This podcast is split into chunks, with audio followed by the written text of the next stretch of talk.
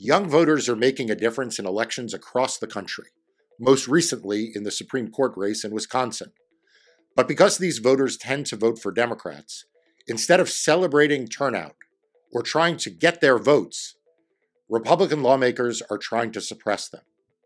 This is Defending Democracy, a weekly podcast from Democracy Docket. We're your hosts. I'm Marc Elias.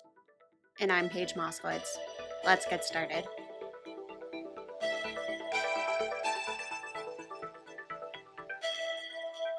When most people think about discrimination in voting, they think about minority voters being discriminated against. They think about the general public facing inconveniences in voting unnecessarily because legislators want to make it harder to, for example, vote by mail. But the most recent constitutional amendment dealing with the question of discrimination in voting was aimed at protecting a specific class of voters, and those are young voters. The 26th Amendment to the Constitution was added in the 1970s specifically to protect young voters from age discrimination in voting. People think of the 26th Amendment as the provision that lowered the voting age to 18 years of age, but what it actually did was much more powerful. It said that no one can be ha, can have their rights to vote abridged or denied on account of age if they are over 18 years of age. Mm. The topic of youth voting has come up in the news lately because it has become the latest way that Republicans can seek to gain an upper hand in the outcome of elections. Our friend Cleta Mitchell is Actually, back. Marc, she doesn't think we're friends because we have democracy in our name. She says that anyone with democracy in their name is not a friend of hers. That is true. Um, she said that as well, but she was recorded at a RNC meeting, and there's so much in there that I recommend everyone go watch uh, the video that Lauren Windsor posted online. A link is in the show notes. And it's really remarkable, Paige, because she wants to combat college voters. Like literally, like it's not the usual fraud stuff. Like the usual fraud stuff is like there are dead people, there are ballot harvesters. Like it's not that. It's not that at all. If you watch the video, it's they're letting people on college vote.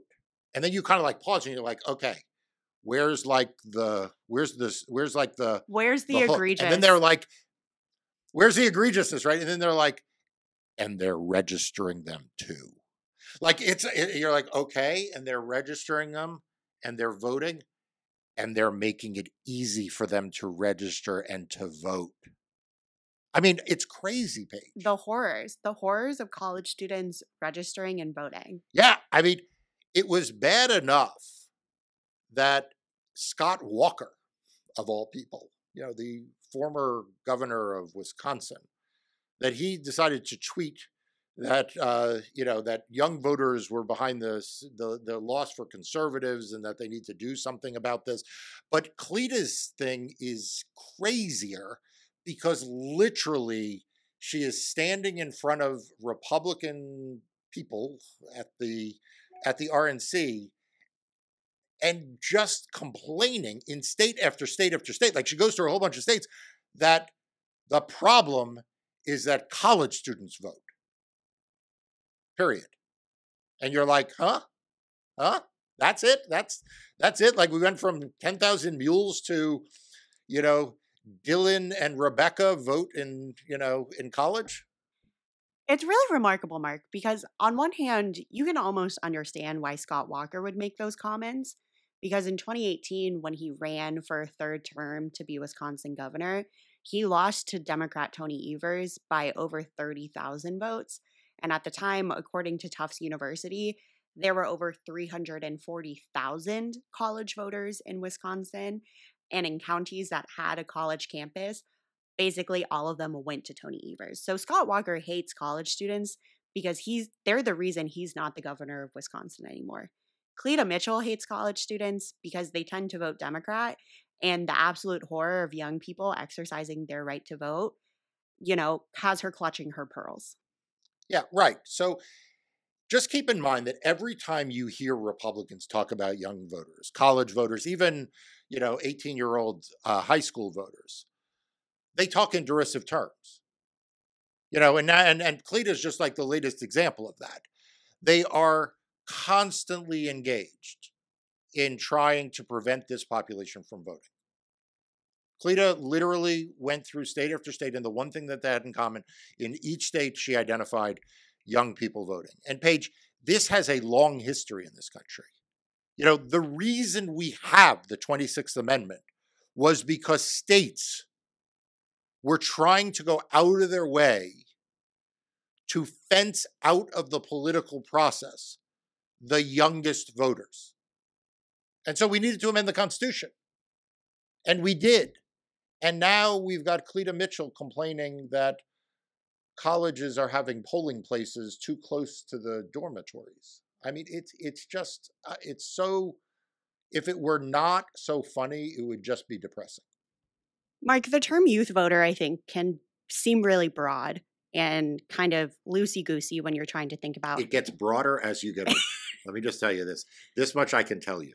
You know, when I was 30, it felt much younger than now that I'm 54. Youth voting seems much older. Well, let's clarify by what we mean when we say youth voters. Typically, when people, organizations, politicians are talking about youth voters, it's voters under the age of 30, so 18 to 30.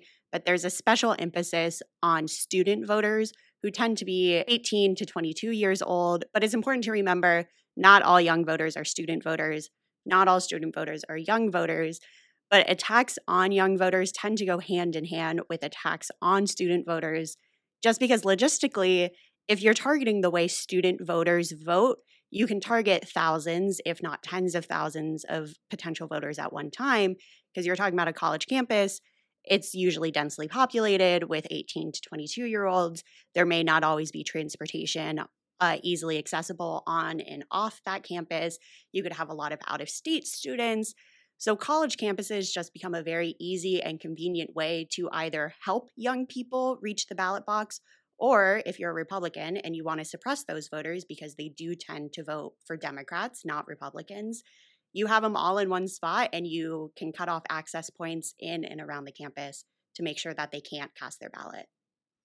Yeah, there are a couple of other things that make them easy to target for state legislatures. Uh, the first is that they're inexperienced voters. You know, if you think about it, most young voters are either first time voters or at most second time voters, uh, particularly ones who are away from home at college campuses, are navigating a whole host of changes in their lives uh, uh, that they are trying to figure out. So, voting is one additional logistical issue that college students face. And so, that period of uncertainty in their lives, coupled with the fact that they don't have established patterns of voting, like older voters oftentimes do, can make them easier uh, to uh, discriminate against without the students necessarily knowing that they're being discriminated against. The other thing, of course, is that student voters in particular are highly mobile, right? They are in a location oftentimes for four years of their lives, sometimes a little more, sometimes less. Um, and so it's hard for them to establish that they are being discriminated against because they are entered a new environment. They ha- they they think that what is happening is the normal status quo, even though it may be a recent or intentional act at um, discriminating against them.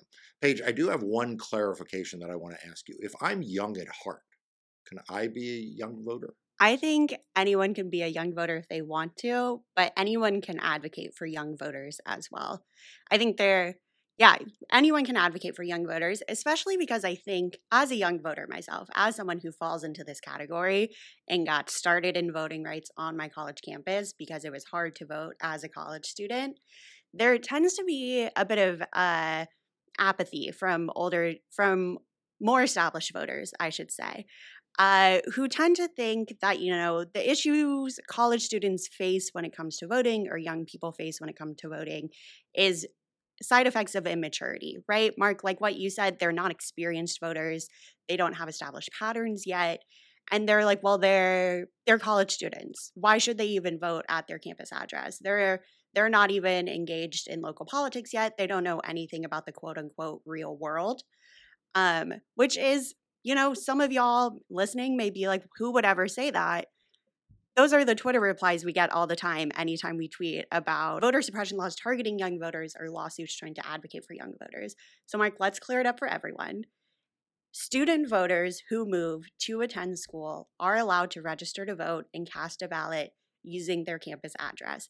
And this isn't a rule that just came out of nowhere. It is a US Supreme Court case, Symm v. United States, where SCOTUS ruled that college students can use their campus addresses as residencies for the purpose of voting. Yeah. And, you know, when I hear these arguments, whether it's on Twitter or to a surprising degree, Paige, legislatures are very honest sometimes. You know, sometimes they they really just speak the quiet part out loud when it comes to discriminating against young voters um, in a way that they would be hesitant to do if discriminating when discriminating against other other kinds of voters.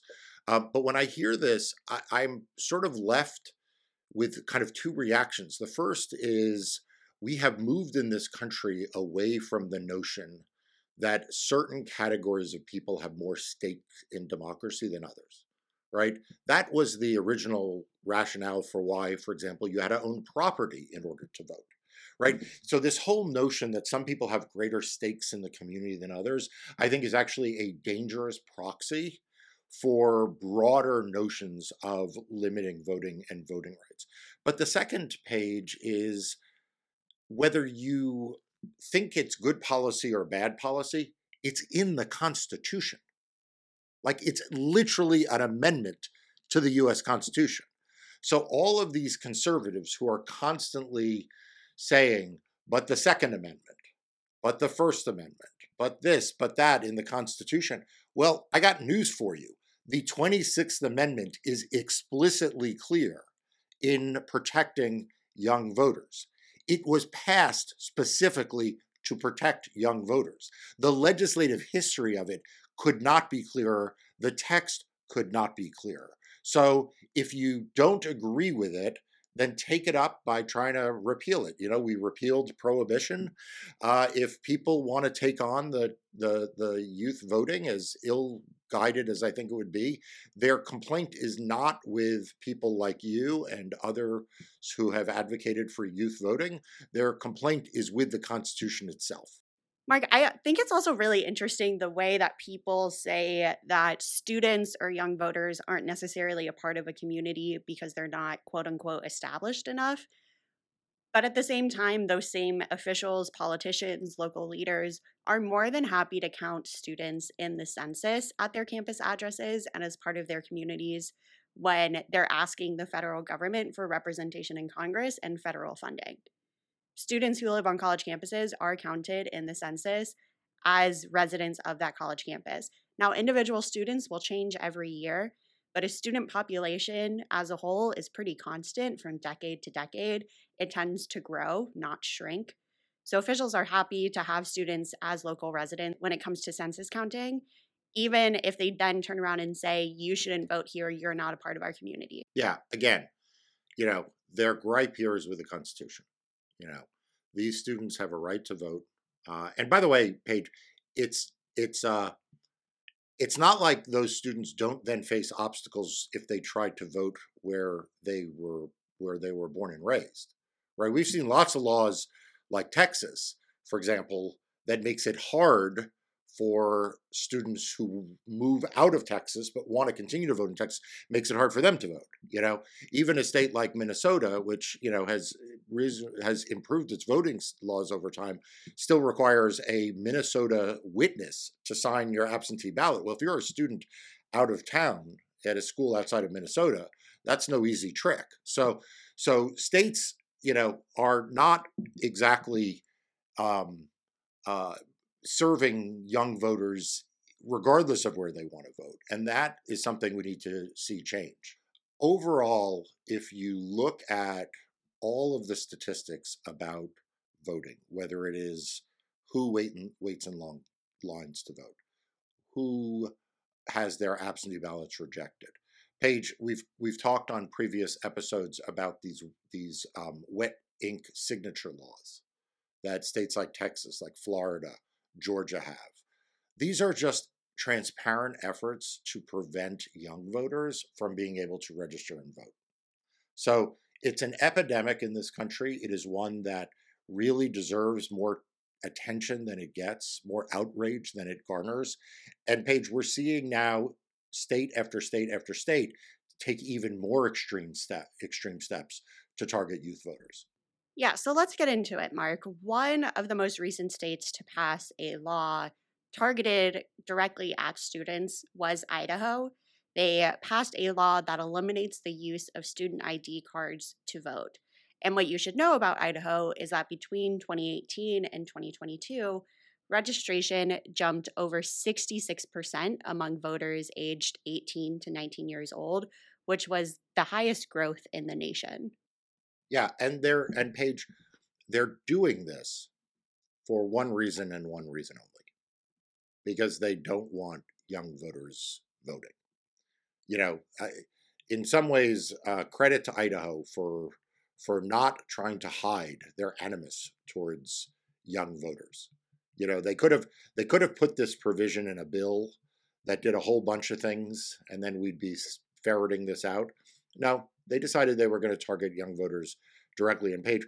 One of the comments I keep getting from people on social media and elsewhere is there is they say, well, unlike other forms of ID, your student ID doesn't have your address. Paige, what is another form of ID that all of these states allow that don't have your address? A US passport for voting, and that doesn't have yeah. your address on it. Yeah. Think about that. Everyone mm-hmm. is like, we can't have student IDs because we don't know where the person lives. Well, the US passport doesn't say where you live. It says where you were born. That's it. It says where you were born. And so all of these efforts by Republicans to say we can't use student IDs, but we can use passports because they mm-hmm. are providing more information. They actually provide less information. My passport just says I was born in New York. It doesn't tell the person in Virginia where I live anything about any connection to the great Commonwealth of Virginia. It just tells me that I'm from New York, uh, where I was where I was born from New York. So we need to put the lie to what these states are saying, and what Idaho is doing is just aimed at discriminating against students because of that increase in voting, and they don't want voter, voter young voters participating in their elections, and so they want to make it harder. And to give the scope of states that accept student IDs, there are 17 states that generally require a form of photo ID to vote.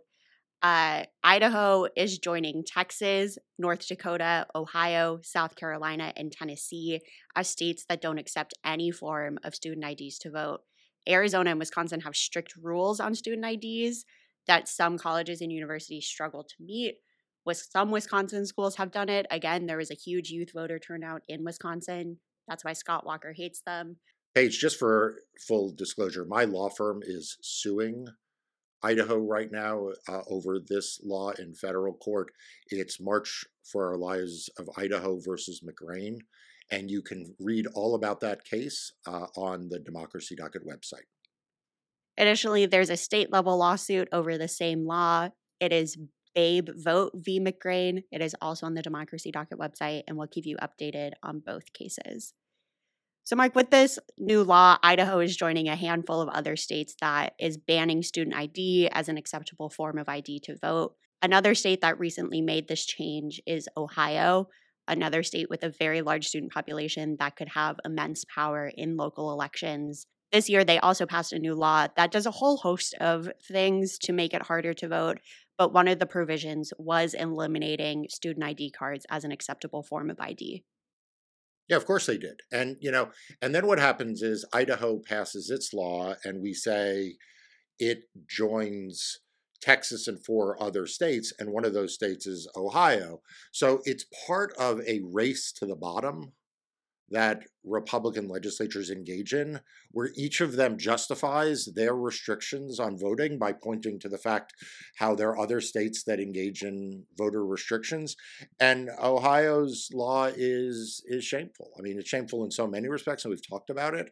But their attack on student voting is uh, is predictable because wherever you find Republican legislatures now passing new laws uh, uh, that are restricting voting rights, you typically find them doing something uh, aimed at students. Look, Paige, at what's happening in Texas and Florida. Right. In Texas, we're seeing legislation proposed by a state representative who dis- whose district includes a college campus with over like 30,000 students on it. She's proposed legislation to ban polling places both at institutes of higher education and at K through 12 schools. Just think about that for a second, everyone. Imagine first pa- uh, introducing a law that says can't have college polling places at all. Okay, how bad and inconvenient and disenfranchising that would be.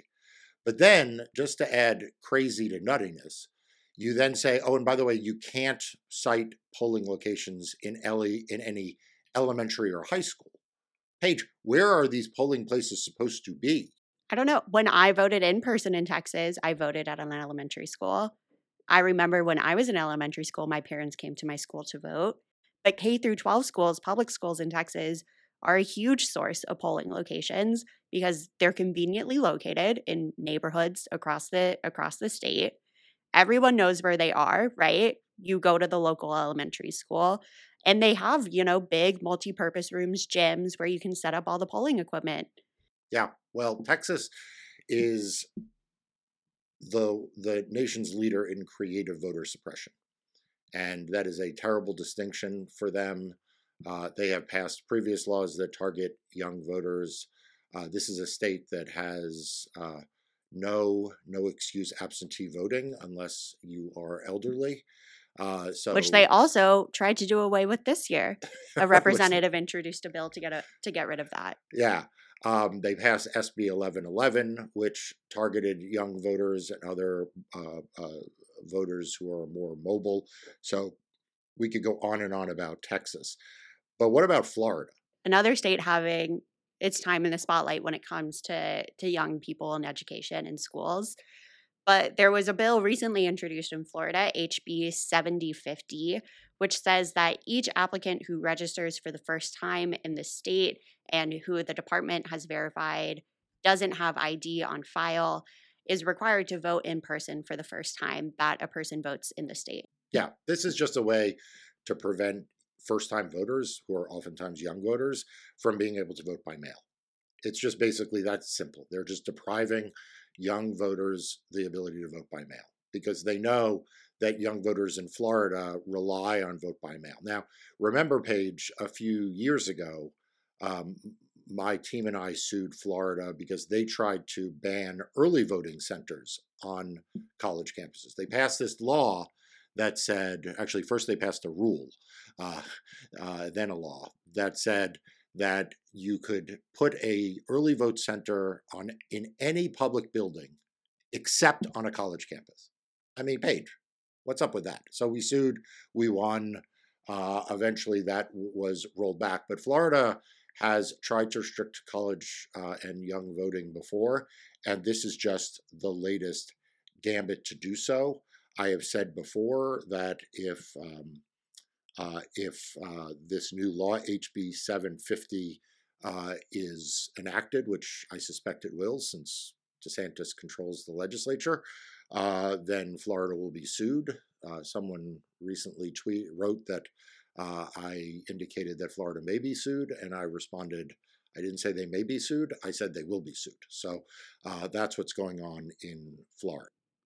And people may say, how do you know that this law will target young voters, disenfranchise young voters?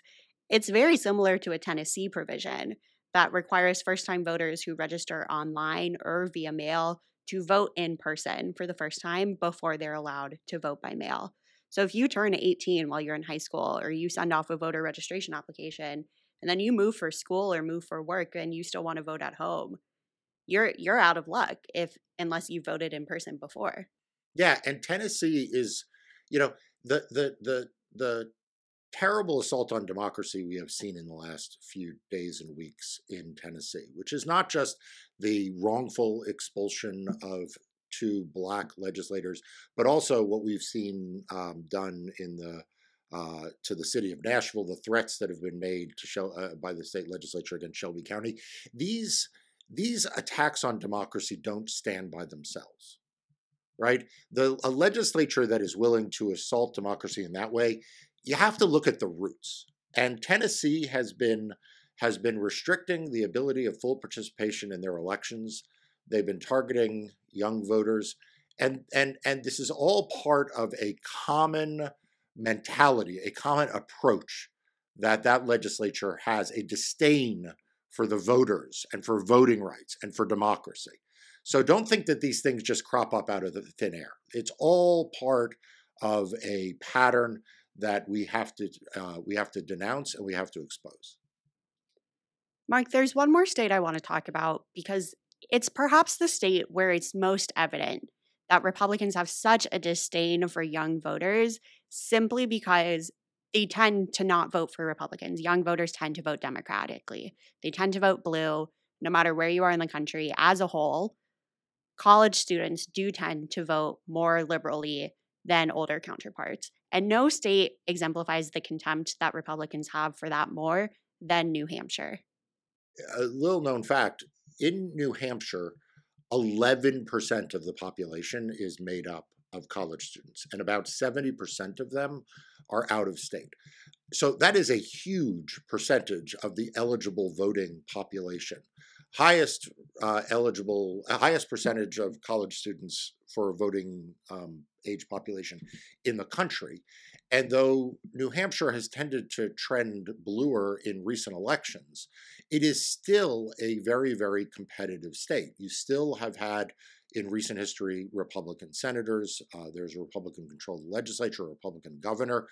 And the tipping point for that state is always young voters. So there's no state that where the Republicans have had more contempt and more commitment to disenfranchise young voters than in uh, New Hampshire.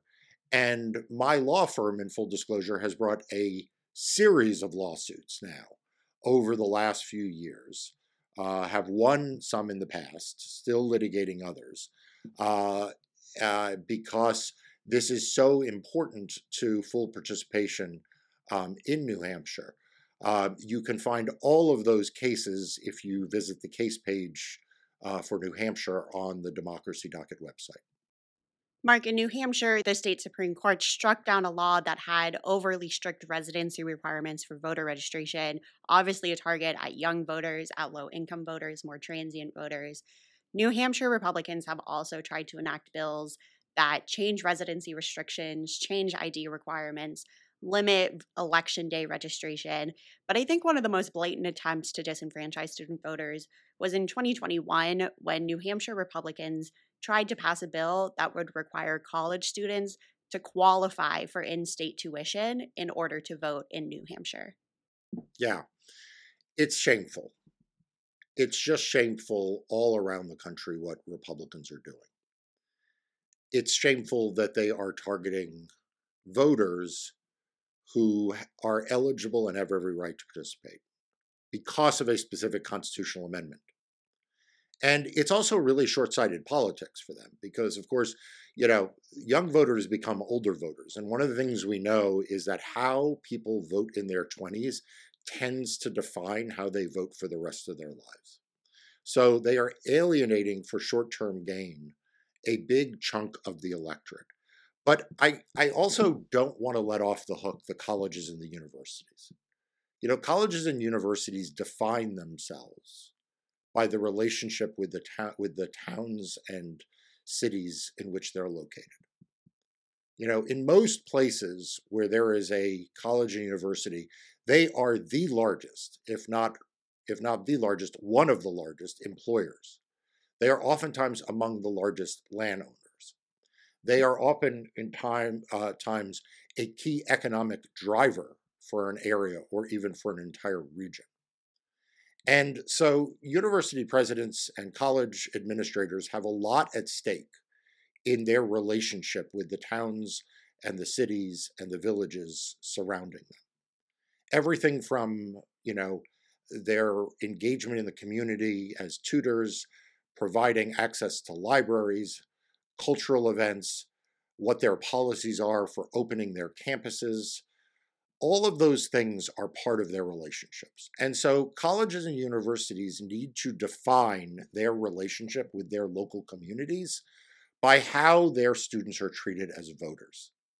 It's not enough that the local town and university cooperate with traffic control for athletic events. They need to cooperate with the placement of polling locations.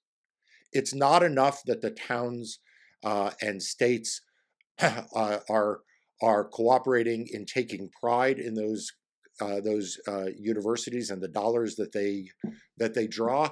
They need to similarly take pride in the rate of voting and the rate of civic engagement. And as you said, Paige, they can't just do everything they can to turn out people to make sure they're counted in the census.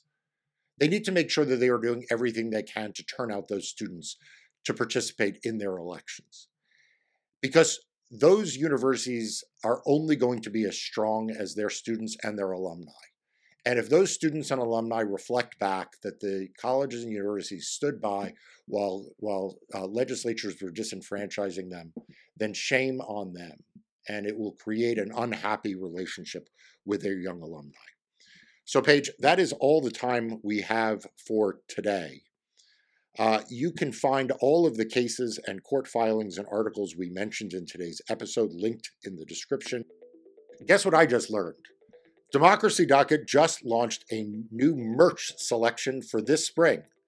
There's even something in there for voting. By supporting the Democracy Docket store, you can show off your support for voting rights.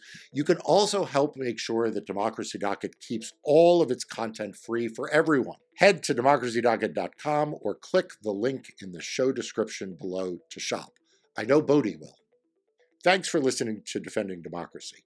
If you enjoyed today's episode, leave us a review. To find out more and stay up to date on the latest voting rights and election news, visit democracydocket.com. And please subscribe to our free daily and weekly newsletters. We'll see you next time. Today's episode was produced by Paige Moskowitz, Alexa Rothenberg, and Sophie Feldman. It was edited by Paige Moskowitz. Defending Democracy is a production of Democracy Docket, LLC.